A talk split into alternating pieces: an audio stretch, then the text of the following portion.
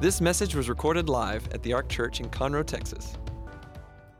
Last one of our summer at the movies. How many of you remember The Lion King? That was big. You realize that, that that original animated feature is now 25 years old, and it it's still it's number nine on on all-time uh, grossing animated features. It's in the top 50 all-time movies, and that's from the 90s because all the top animated features have been like Frozen and The Incredibles. They've all been in the 2000s. That was just it was just a huge it was a huge movie. Now, how many of you seen the remake? They've done them.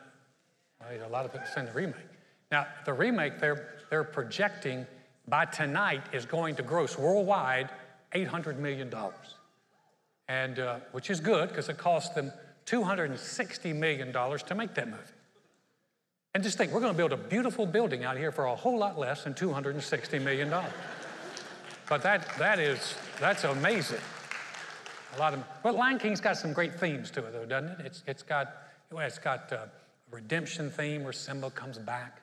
It's got identity, Simba, you know, remember who you are. It's like, it's got that part, uh, uh, identity. That James Earl Jones. The older I get, my voice may come like James Earl Jones. It's got that. It, it, has got, it's got the moving past your past. Uh, it's really good. But there, there's one scene that, because this was Michael's favorite movie, my youngest son, his favorite movie. And how many of you, you parents know or grandparents know, once your kids lock into a cartoon movie, they don't just watch it once. They watch it over and over and over. Some of you can sing the Frozen song in your sleep. And so, A Lion King was that for Michael, and there was one, there's one clip that stayed in our mind. Now, listen, we, we thought about we thought about going in and, and showing you the, the movie that's, te- that's playing right now, but that would require Matt, my son, to go in there and pirate that on, on his phone. And we thought he might get arrested. It's not good for a church. No one was willing to pay his bail, so we just said, hey. so we're going to have you take to take you back to a clip that I have remembered for years. It's one that's never gotten out of my mind. So, where you from? Who cares? I can't go back. Ah, you're an outcast. That's great. So are we. What'd you do, kid? Something terrible, but I don't want to talk about it. Good. We don't want to hear about it. Come on, Timon. Anything we can do? Not unless you can change the past. You know, kid, in times like this, my buddy Timon here says you gotta put your behind in your past. No, no, uh, no. I mean, amateur. Lie down before you hurt yourself. It's you gotta put your past behind you. Look, kid, bad things happen, and you can't do anything about it, right? Right. Wrong! When the world turns its back on you, you turn your back on the world. Well, that's not what I was taught. Then maybe you need a new lesson. Repeat after me Hakuna Matata. What? Hakuna Matata. It means no worries. Hakuna Matata. What a wonderful phrase. Hakuna Matata. Ain't no passing craze. It means no worries for the rest of your days. It's our problem free philosophy. Hakuna Matata. Hakuna Matata? Yeah, it's our motto. What's the motto? Nothing. What's the matter with you? you know, kid, these two words will solve all your problems. That's right. Take Pumbaa, for example. Why, when he was a young warthog. When I was a young warthog. Very nice. Thanks. He found his aroma like a certain appeal. He could clear the savannah after every meal. I'm a sensitive soul, though I seem thick-skinned. And it hurt that my friends never stood downwind.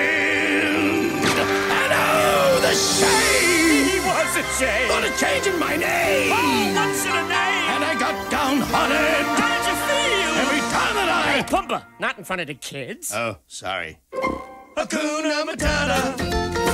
What a wonderful phrase.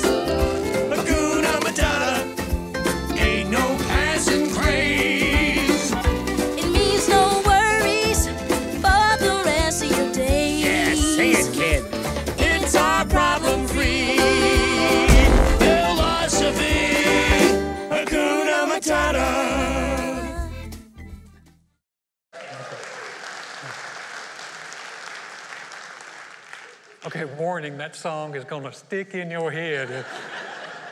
Still remember it years later. Wouldn't it be great if we could just have a motto like that? No worries, and we would have no worries. So you deal with problems that come up, and you're like, hey, kuna matata.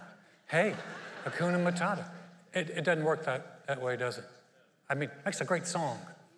But yet, worry, we know all of us deal with it. And it's, I don't think anyone, you'd ever sit down and go, hey, tell me some of the benefits of worry. There aren't. And we realize, especially excessive worry, can cause problems. In fact, it can affect you physically. Too much worrying can cause stomach problems. It can cause insomnia. It can cause, uh, they, they say if you worry too much, it can cause heart and cholesterol problems. So it has a physical toll. And how about emotional toll? It just sometimes just too much. I've never had anyone, or I've never, I've never worried for a long time and then looked at Joy and said, you know, that was the most refreshing thing I have ever done. Worry doesn't refresh you. In fact, what worry does is it drains you.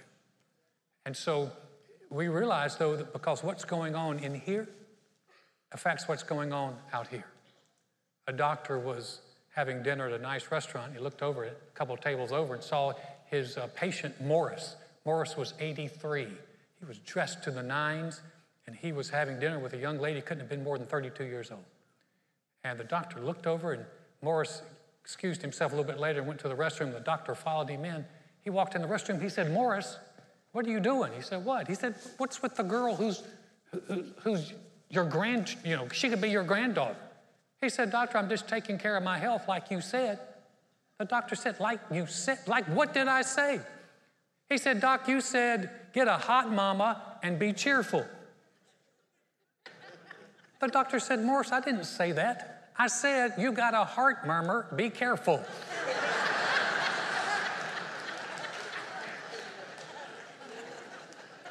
Hakuna Matata for Morris. I mean, it, uh, but, but the idea is we realize, and, and, I think here's one of the most significant things. I don't think any of us has ever worried and thought when we came out of it, thought, man, that was effective. That really helped. In fact, I think Corrie ten Boom has one of the greatest quotes on worry I'd ever heard. She said, Worry does not rob tomorrow of its sorrow, it robs today of its strength. It's a, it's a powerful phrase. And we realize, man, it's, it's not helping us, and yet we do it. And I know people look at us and go, well, you know, Alan, that's life. That's what we do. We just, we just worry. And if you're thinking that, I, I want you to open up your heart because Jesus and, and, and the writers of, of the Bible actually have different perspective on that. In fact, Jesus addressed worry directly when he was talking to, uh, to his people in one of his famous sermons. He said this, Matthew 6, this was part of the Sermon on the Mount. He said, Therefore, do not worry, saying, What shall we eat, or what shall we drink, or what shall we wear? For after all these things the Gentiles seek, for your heavenly Father knows that you need all these things. But seek first the kingdom of God and his righteousness, and all these things shall be added to you. Therefore, do not worry about tomorrow, for tomorrow will worry about its own things. Sufficient for the day is its own trouble.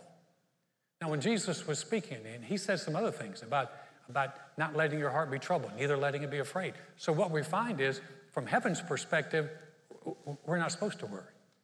It's not something that's supposed to be part of our makeup. And so he said, but Jesus gave us some clues here.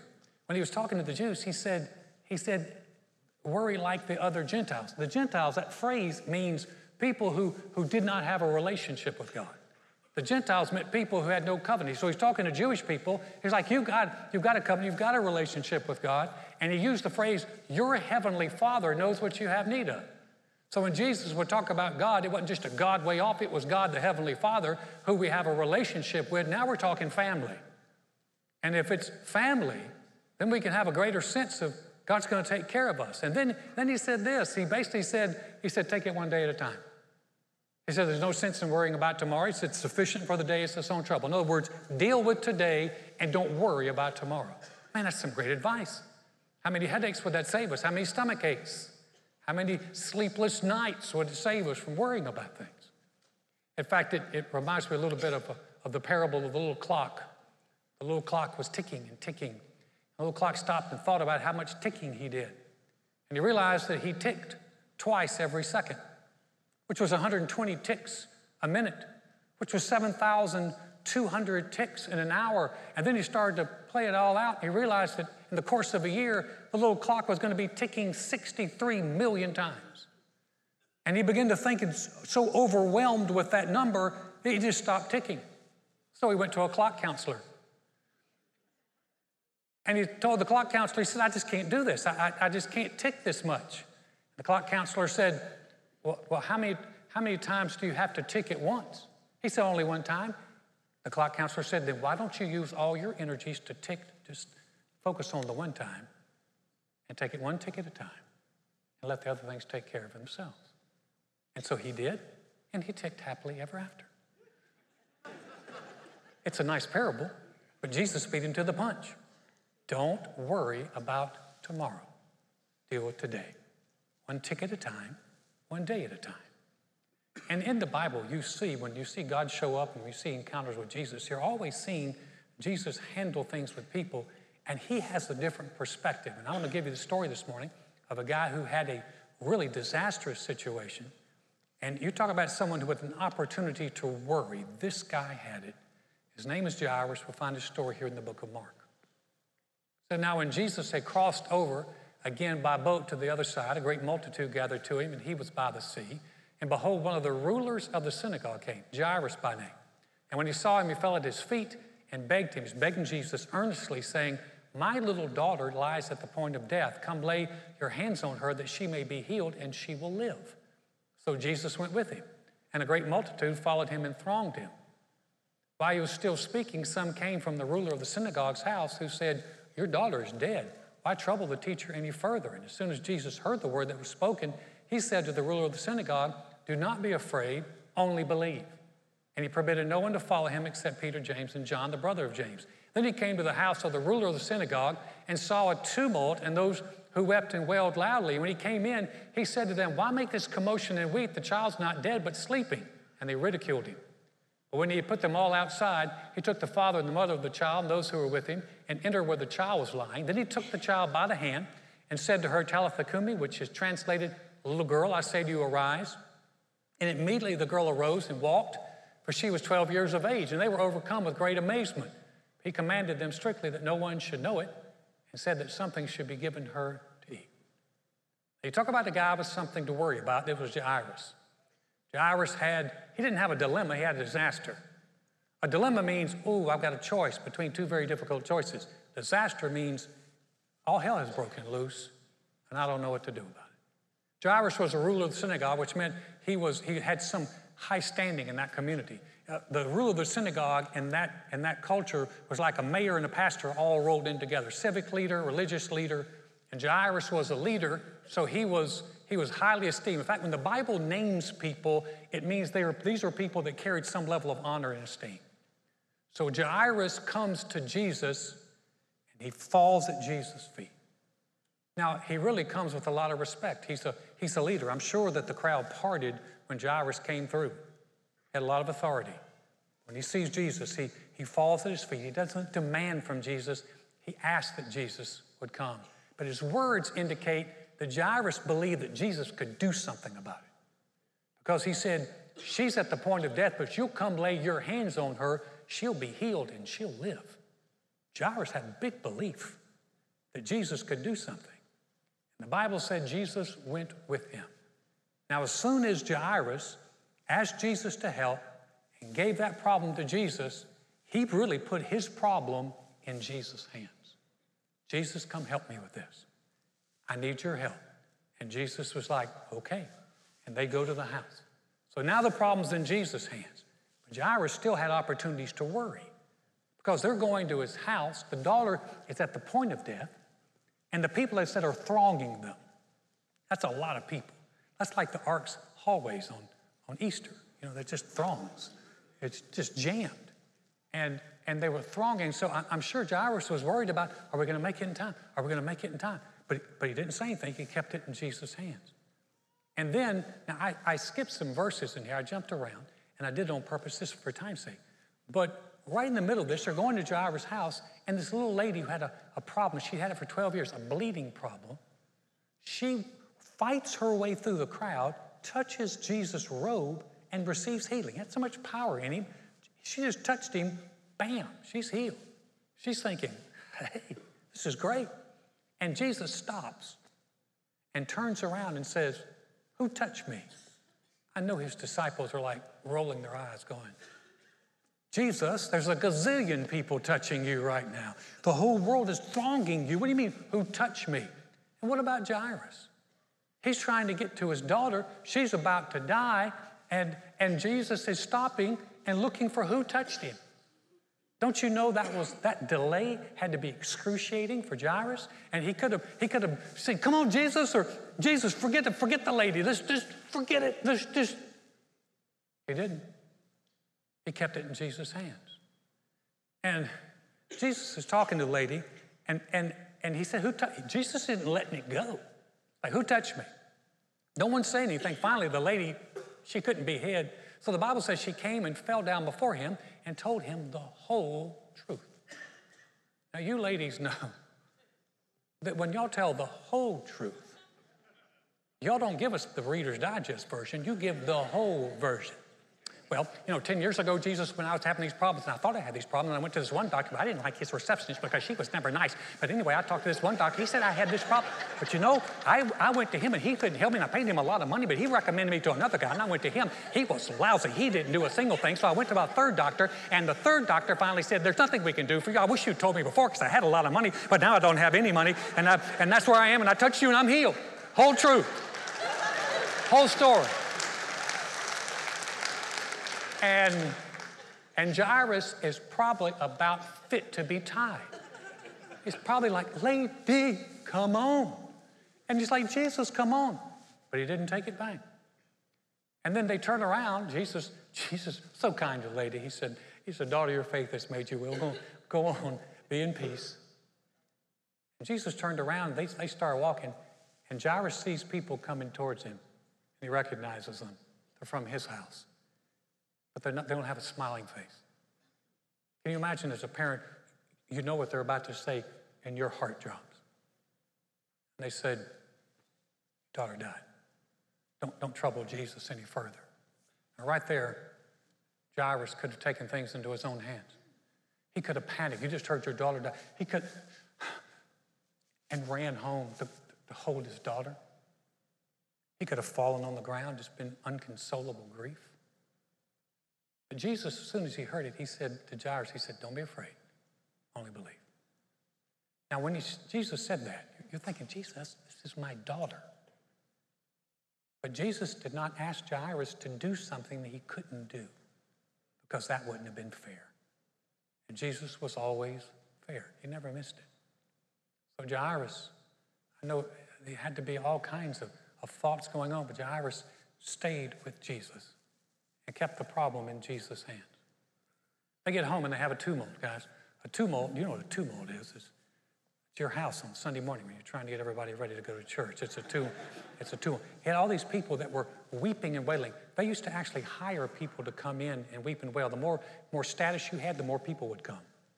It's like paid funeral goers. And they came there weeping and wailing. I'm sure you had family there. When Jairus walked in, I'm sure they ratcheted it up a lot. Ah! Oh, and they see Jairus. And, and Jesus basically steps into the group and go, whoa, whoa, y'all need to chill. Why is everyone freaking out? Now, that's not really what Jesus said, but I'm just giving you kind of the Texas version, the modern version. He said, why, why, he said, why this commotion? She's not dead, she's sleeping. Well, they went immediately from mourning to laughing, and they ridiculed him, and Jairus is standing right there with Jesus. And I'm sure they're looking at Jairus going, Jairus, are you going to go with this nut? Are you going to do this? Your daughter just died. Are you, are you going to hang out with this nut? But Jairus kept the problem in Jesus' hands. He didn't say a word. And then Jesus put everybody outside. Love that. He just cleared the room. Wouldn't you like to do that sometimes? Just clear the room. And walked in and raised that little girl from the dead. And then you see the level of care in Jesus. You know, Everyone is just, they're all just amazed. And they're just like the little girls walking around. Jesus said, Y'all need to go Chick fil A and get this girl something to eat because she's, cause she's, she's hungry. But he thought about the fact that she needed something to eat. She'd been sick and she needed to get her strength back. It's a great story. But it's a great story from Jairus' part is that he never took the problem back from Jesus. He held on to it. He held on to Jesus. He just stayed with him. Here's my question this morning What are you worried about? What's worrying you? Now, listen, I, I, we're not going to have testimony time, but all of us have things that, that, that are concerns. All of us have things that we're probably worrying about today. Some are big, some are small. I mean, you can go from the small of who's my child going to have as a, you know, in preschool because we've got to change, you know, the, the preschool places and, or who, who is, who's my child going to get for a teacher this upcoming year? And the teachers are worried about who am I going to have in my class? You have people worried about, you know what, I, clothes don't fit anymore, car doesn't work, I got money problems, got family problems. Don't, you don't know my family. I got, you'd worry too if you had my family. I got a jacked up family. I, I got, I got, I got to worry. And then of course we're thinking, I, we have to worry. Worry, we because we care, we worry. And, and, and you just get that feeling. But I, I, want to, I want to explore this today. What if? What if you've been open to the possibility that you could really begin to reduce worry in your life? And then one day get to the place where you eliminate it. You're thinking, oh, no, that's not possible. That's not even possible. Yeah, it is. Listen, don't let anyone ever tell you that you were born with the worry gene. There is no worry gene. What we've learned to do is we develop in worry. Now, some of you were trained well by champion worriers who've been trained by other champion worriers. My mom's a champion worrier. She was, she was, she was on the top of the list. She was great at it. My dad, fortunately, was not. But you, you learn that. And you realize, because you ever notice little children don't worry? L- little kids, does your four year old come in and go, I'm a little concerned about the upcoming presidential con- uh, thing. and um, I don't know about we can maintain this economy for, for a length of time because China's ramping up again. I don't, I don't know. They don't worry about that. They, they don't even, they, they, don't worry about anything. Or they, you never see them sitting there just kind of doing this, staring off. What are you worried about, darling? Well, I wonder if there's going to be any snacks today. They don't worry about those because they trust you and they trust they're going to be there. And you say, well, of course not. They don't have a mortgage. They don't have a job. They don't have the family I've got. They don't. Yeah, you're right.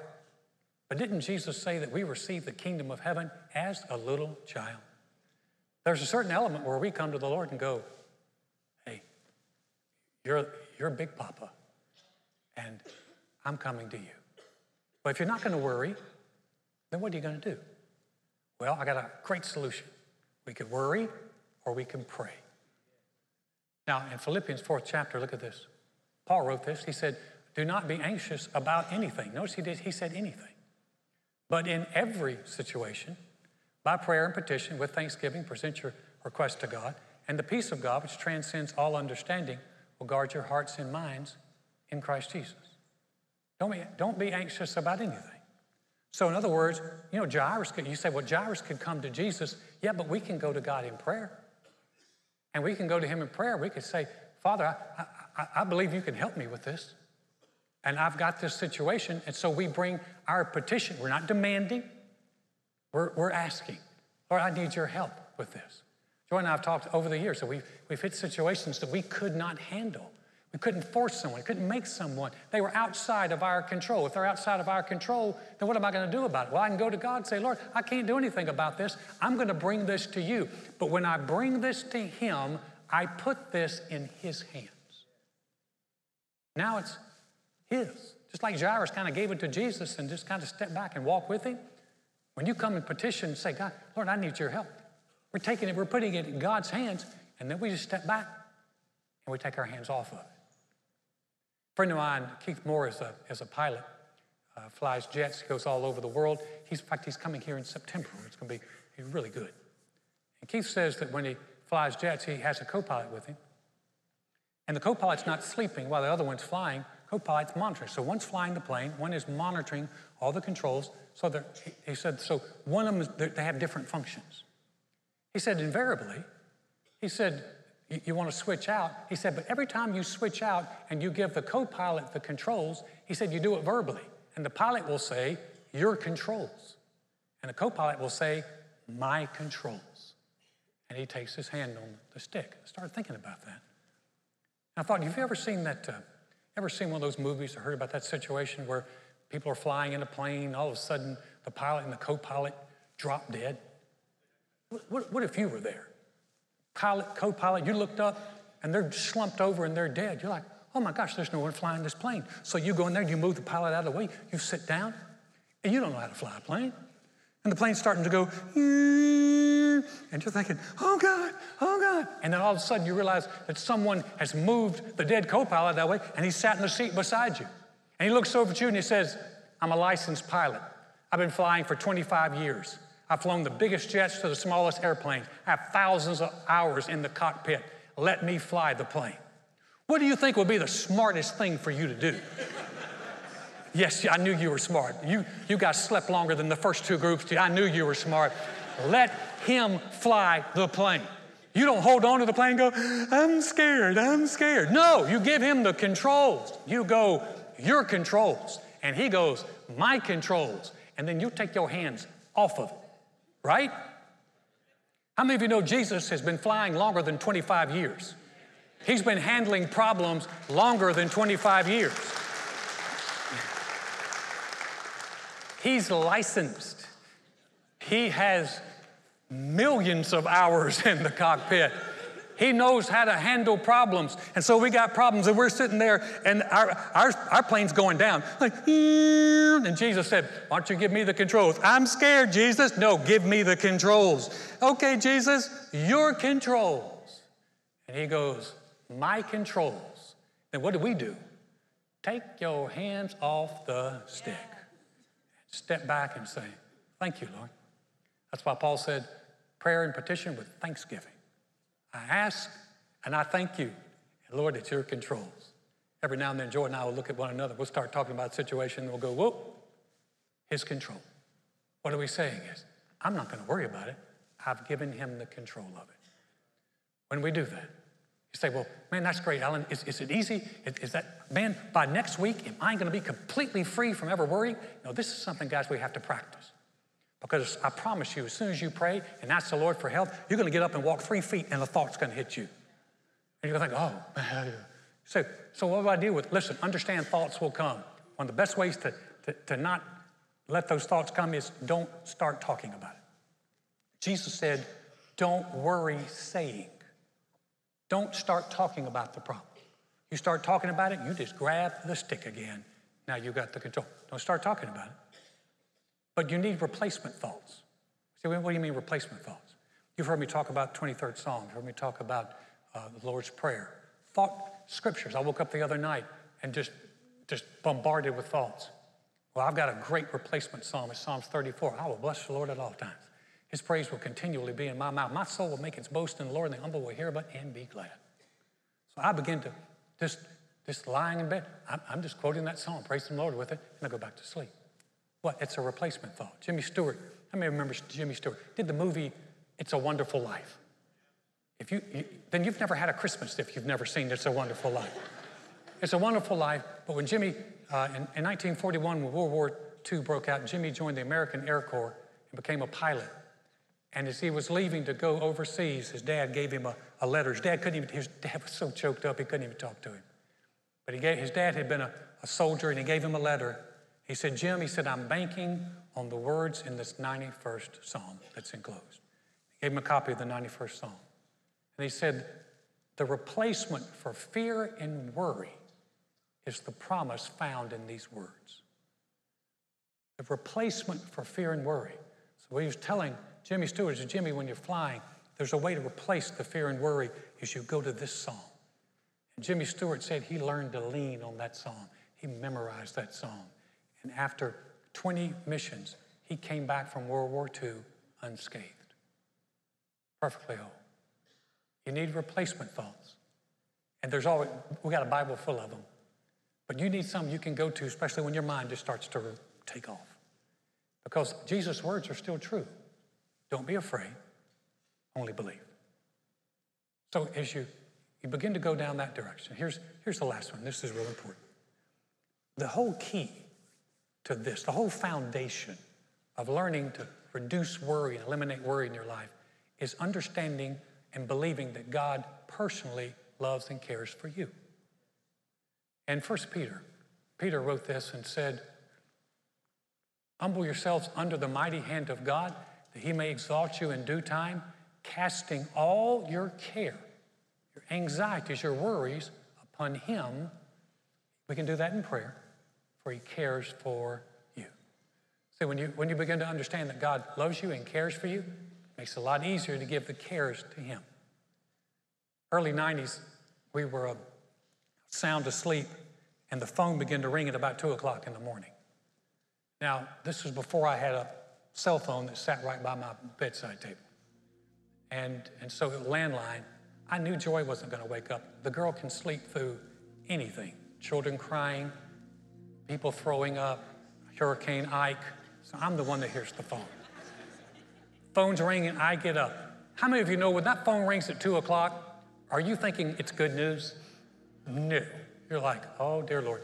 Grab the cordless, step into the kitchen so I I don't wake Joy up, although she wouldn't wake up anyway. But anyway, I'm, I, and I, I say, hello? And this cheery voice on the other side says, Alan, man, we, we, we just, Stacy just had our baby, and, there's a, and his first one, his name was Jonathan. He wait, it was my best friend from college. He and I had met when we were freshmen in colleges. We're still friends. In fact, two weeks ago, I just saw him and his wife. We were back at school. We, we got together again and, and met back in the old bar, which is now a restaurant, where we did a lot of damage. But both, both of us were saved, so we weren't focusing on what's in the past. We were just like, hallelujah for the future. But this is my best friend. He's calling me at two o'clock to tell me his, about his baby. He was excited. How many of you know the first one comes, you're real excited? How many know that the third one comes and you're calling them the next day? oh yeah, I need to call somebody. No. But the first one comes, you're just, you're just so thrilled. And I got off, I getting ready to get off the phone. He said, Alan, thank you. He said, I knew I could call you. Why? Because he, he knows I love him, I care about him, he's my best friend. How many you know if someone's your best friend, you don't hesitate to call, you don't hesitate to ask, you know they care about you, and so it's so much easier. You're not going to inconvenience them, you're not going to bother them. They care for you. I want to tell you something. We got a God who's so much better than I am, who loves you so much more than I love my friend. And you say, Alan, I don't want to give God the, the, the, big problems. Give him the big ones, practice on the small ones, give it all to him, casting all your care upon him, for he cares for you. Hakuna Matata is a great phrase, but I'm to tell you something. Jesus beat them to the punch. Be anxious for nothing, casting all your cares upon Him because He cares for you. That is the beginning of a no worry lifestyle. Would you bow your head with me just for a moment? This morning, if you're here and say, Alan, I've never made Jesus Christ the Lord of my life, I really want to do that, or, or maybe you're saying, I, I did that at one time and I, need, I know I need to come back to Him. We're going to say a prayer. I'm not going to have you stand up or come to the front. But this is, man, this is such a great prayer because this starts the beginning of a relationship or re engages a relationship that impacts your today and it impacts your eternity. If you're here today and you say, Alan, I, I man, I, I want to be sure where I stand with the Lord or I, I, really want to come back to Him, would you pray for me? I want to ask you to do one thing. It's simple. You can do it. Just slip your hand up, just real quick across the auditorium. Say, Would you pray for me? Thank you, thank you, thanks, thank you. Thank you for your courage. I realize it's not easy. Thank you for your humility. Thank you. Anybody else? Just say, Alan, would you pray for me? Wonderful. Great. Thank you. Yeah, way in the back. You can put your hands down. We're going to pray. Now, maybe you're thinking, oh, I really wish I'd lifted my hand. That's okay. Listen, you can, you can lift your voices. We're going to all pray together. You can pray this prayer with us. It's a heart prayer. We're going to pray it out loud with you as a church family. Say, Dear God, I know mankind needs a Savior. I know I can't save myself. Jesus, I believe you're the Son of God. I believe you died on the cross for my sins. And God raised you from the dead. Right now, I confess you as my Lord, as my Savior, as the one who forgives me and restores me. Thank you, Jesus. My past is forgiven. I have a relationship with you. I'm a new creation in Christ because I've said yes to you. Father, thank you for those that prayed that prayer to this morning. Thank you for them. Thank you for those who've come out of darkness into light. For those who've come back home, we celebrate with them. And Father, thank you for the rest of us that we can learn to begin to give you our cares, to give you our worries, because you care about us. Your controls, Lord. Best thing we can say. Thank you for that. In Jesus' name, amen. Amen.